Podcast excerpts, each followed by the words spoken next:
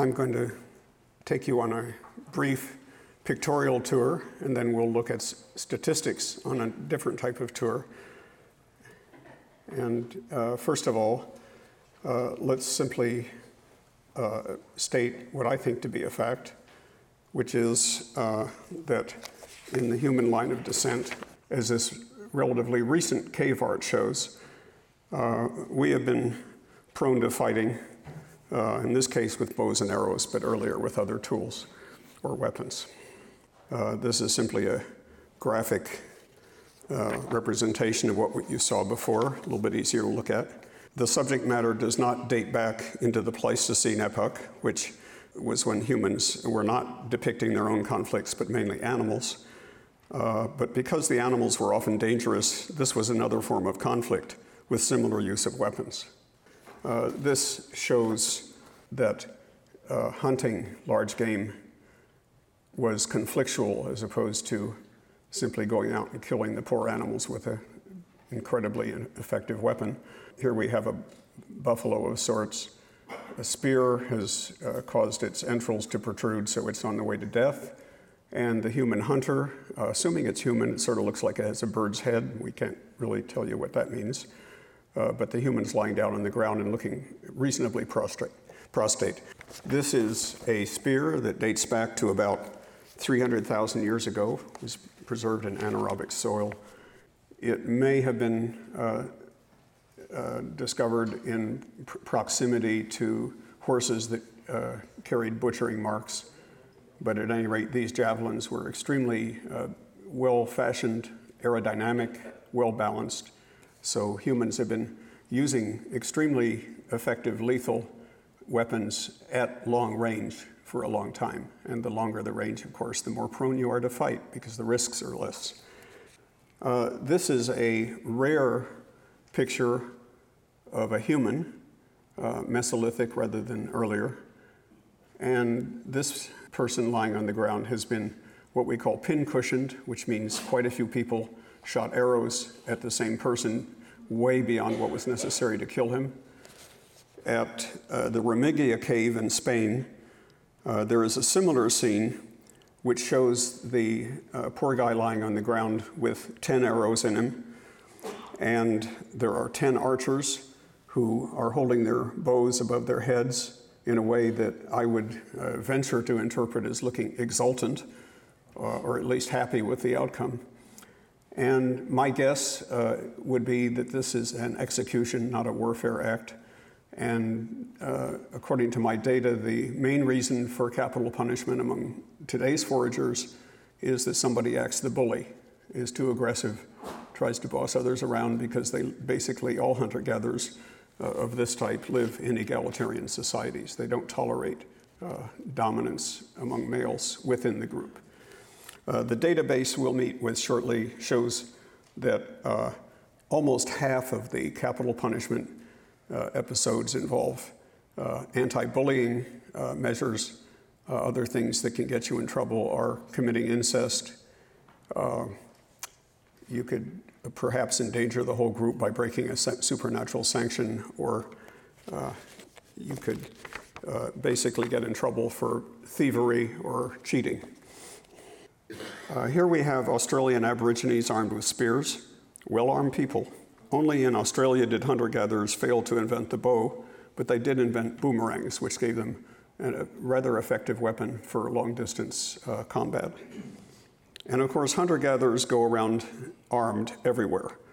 So if a conflict arises between people, they're quite well prepared to kill one another. This would be the males and it makes human male aggression particularly dangerous. I've just thrown this in because it's uh, such an unusual picture. It actually shows hunter gatherers involved in a conflict. In this case, uh, the men are quarreling over someone's disobedience to indigenous law, and nobody's actually getting hurt. But it's a rare picture, and it, it does show that it's the males who are uh, talking things over in heated terms. And this is an artist's rendition of Australian Aboriginal uh, fighting, presumably between groups. Note the spears and boomerangs, which are also used in hunting, uh, which returns us to that theme that hunting weapons make human uh, aggression particularly lethal. However, they're also using shields, and they are uh, an artifact that is di- designed just for interhuman combat. Also, note that the woman and child are cowering in the hut. This is strictly a male affair, and it tends to be strictly a male. The females may be victims, but they're uh, not likely to be involved in the fighting. There are no actual photographs of hunter gatherer warfare, but these same people in Australia often go to war with neighboring groups. And Australian rock art shows intergroup conflict going back for 10,000 years, although it intensifies around 6,000 years ago. Uh, we're now going to make a rather abrupt transition from pretty pictures to a bunch of statistics. Uh, Paleolithic archaeology provides only a few hints about the expression of male violence if we want to go back far beyond the Holocene into the Pleistocene. However, uh, there is another avenue which I'm exploring, which would be to use contemporary hunter gatherers as prehistoric exemplars for the late Pleistocene. The problem is taking care to choose the right hunter gatherers. And this can take us back to about 100,000 years ago, or whenever it was uh, still debated when humans became culturally as well as anatomically modern. So, which hunter gatherers today are the best models for what was happening much earlier? Uh, there are about 400 hunting societies that have been studied ethnographically.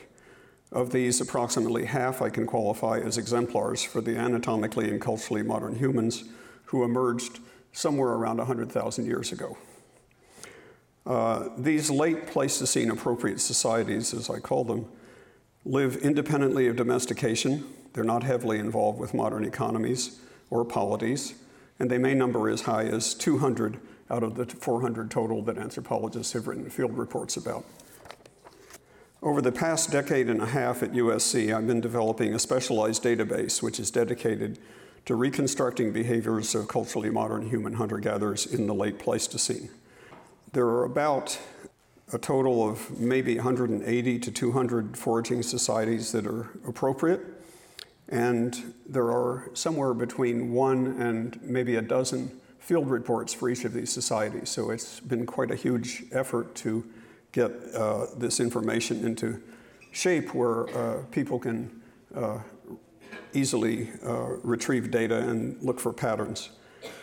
Uh, my project focuses partly because of my own interests on socio-political behavior, also partly because there's so much interest in uh, socio-political behavior, themes like warfare, altruism, and so forth. And what we do is apply a standard detailed coding protocol to each field report so the information will be readily available. And I'm throwing this table at you just to show how much data there is. Uh, the data analysis here is uh, preliminary. In other words, I'm just looking at some very gross trends because that's as far as I've gotten in analyzing the data on conflict. And basically, what the data show are or is how many times a given coded behavior is mentioned in field reports for each culture area where foragers have lived over the past several centuries. For instance, if you look at the main headings, feuding, raiding, and warfare are found in all world areas among certain hunter gatherers, even though these behaviors are not necessarily universal or even widespread within a given culture area. So that's why I say that this is a crude uh, preliminary analysis. Uh, one of the things that drives intergroup conflict, although there's plenty of conflict within groups among hunter gatherers, but intergroup conflict is ethnocentrism. Uh, this is a cultural universal. Most ethnographies report that hunter gatherers call themselves the people. We are the people. Other people are mm, not quite people. And uh, it's a rather nasty aspect of being a human. Uh, we all experience it in some form or other, I'm sure, uh, although we may not want to admit it to ourselves even. And uh, here we see that uh, North America fails to report it, but I think that's a vagary of my database uh, since I have had a really hard time getting a large number of uh, cultures that represent North America simply because uh, most of them uh, m- got mounted uh, for hunting, as with the Plains Indians, or the Northwest Coast, they had protracted uh, sedentarism and social classes developed and so forth and so on. So we uh, have a, a, what amounts to a gap here, I think, due to ethnographic reporting rather than to a lack of ethnocentrism, since I think everyone agrees that all humans have, have a potential for ethnocentrism that tends to be brought out when they live in adjacent groups. Uh, here is uh, something I've always been very interested in, which is feuding. Within groups, all male foragers are pr- prone to take blood revenge for the death of a kinsman. This is pretty much a uh, given fact. And it also applies uh, to between group uh, conflicts where someone gets killed. And this doesn't, it doesn't really matter whether the other group is similar culturally to one's own or it's uh, culturally different. But retaliatory killing seems to be very deep in human uh, nature, as it were. And chimpanzees retaliate as individuals, but not as groups. So this is, humans have taken it to a new level. Sometimes a single killing ends the conflict, but sometimes a chain of killings results. Thus, feuding can become involved with raiding and even warfare, which we'll now talk about. With respect to raiding, another widespread pattern of male violence uh, involves sneaky little attacks where you try to go in and do some damage and get out with getting, without getting hurt. Uh, you keep the imbalance of power not through numbers but through surprise. And uh, the object is to use surprises to very quickly do damage and then retreat without incurring any casualties at all. A raid is a major failure if anybody gets killed. Raids may have revenge motives or they may be to take away natural resources, women, or trophies from enemies. And as you can see, uh, among our uh, sample of 58 cultures, that's how many I've now processed, uh, with geographic distribution as possible because some areas uh, have very few cultures, some have a lot. We see that uh, raiding is widespread, uh, that rating for trophies seems to be uh, very widespread. Rating for women seems to be universal among hunter gatherers and that revenge motives often get involved with raiding. So a raiding can be simply to go get even, or it can get, be to get stuff, as it were. Uh, now we come to warfare. War is a loaded topic for people that are interested in or not interested in evolution, respectively. And the question of prehistoric warfare engenders all kinds of philosophical debate, but here we're just here to look at the facts. Uh, and that perhaps uh, is a decept- deceptive statement since I obviously have an opinion about warfare. I happen to think it goes back fairly far into prehistory, uh, but not universally necessarily. In coding for warfare, I have defined any conflict between groups that rises above the level of feuding or raiding as warfare, which gets me nicely out of the problem of defining warfare, uh, which is a complex problem indeed. Genocidally motivated surprise attacks appear uh, at least once in five of the six culture areas. So serious warfare is widespread, if far from being universal among human foragers today. When I say far from being universal, I mean that although it may be represented uh, in five and probably six of the culture areas, just uh, due to, the, again, my problem with the vagaries of ethnographic reporting, uh, it's may be universal, but it doesn't mean that everybody does it. It means if you go to any culture area in the world, some hunter gatherers uh, had something that escalated above feuding and raiding, in which I'm calling warfare. Uh, if we consider the possibilities for this pattern as of 100,000 years ago, we must also consider the fact that climates then were far less stable. Indeed, Pleistocene junctures involving serious natural resource scarcity would have been quite frequent and often hunter gatherers would have been seriously marginalized by other hunter gatherers, presumably with cooperation and fighting, competing as possible adaptive strategies to cope with that. So people don't always fight. Sometimes they cooperate with neighbors, but they also seem to fight on every continent, at least a few of them do. Um, here's another uh, interesting fact about uh, in looking at these gross patterns there are customs by which humans reduce the casualties in conflict, uh, sort of like rules of the game.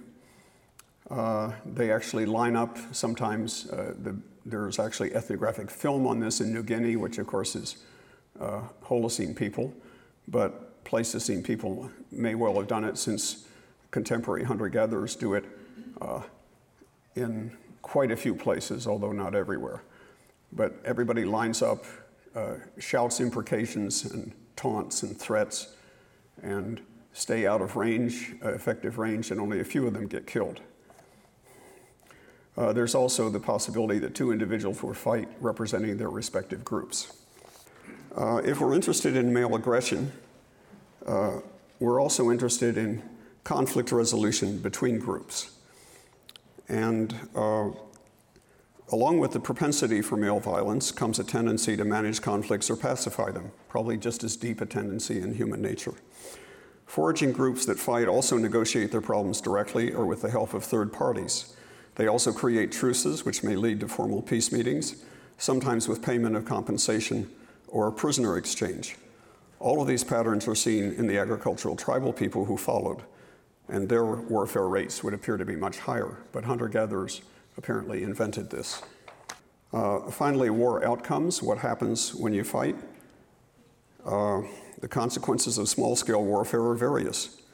A conflict may continue indefinitely, particularly if it's feeding off of revenge motives.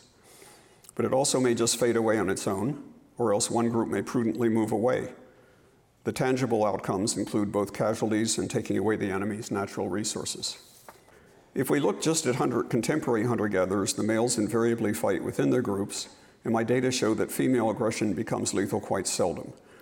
These foragers also fight between groups, which is what we've been speaking about, and warfare raiding and feuding are found all over the world, even though many foraging societies lack one or more of these patterns. I have emphasized the link between hunting and fighting with our own species, and it probably is no accident that only a few of today's foraging societies have female hunters and that males account for almost all the serious violence. There's a great deal to be, more to be learned from this developing database, and I hope to share it with you in the future and I will talk just a minute about uh, future use of the database. Uh, to date, the database has been used for uh, publications in subjects like the indigenous promotion of altruistic behavior, supernatural sanctioning that becomes moral, capital punishment, and various types of moral deviance. And this presentation starts a new focus on male aggression as yet another important thing to understand about our immediate ancestors and the genetic nature and cultural habits they've handed down to us. Thank you.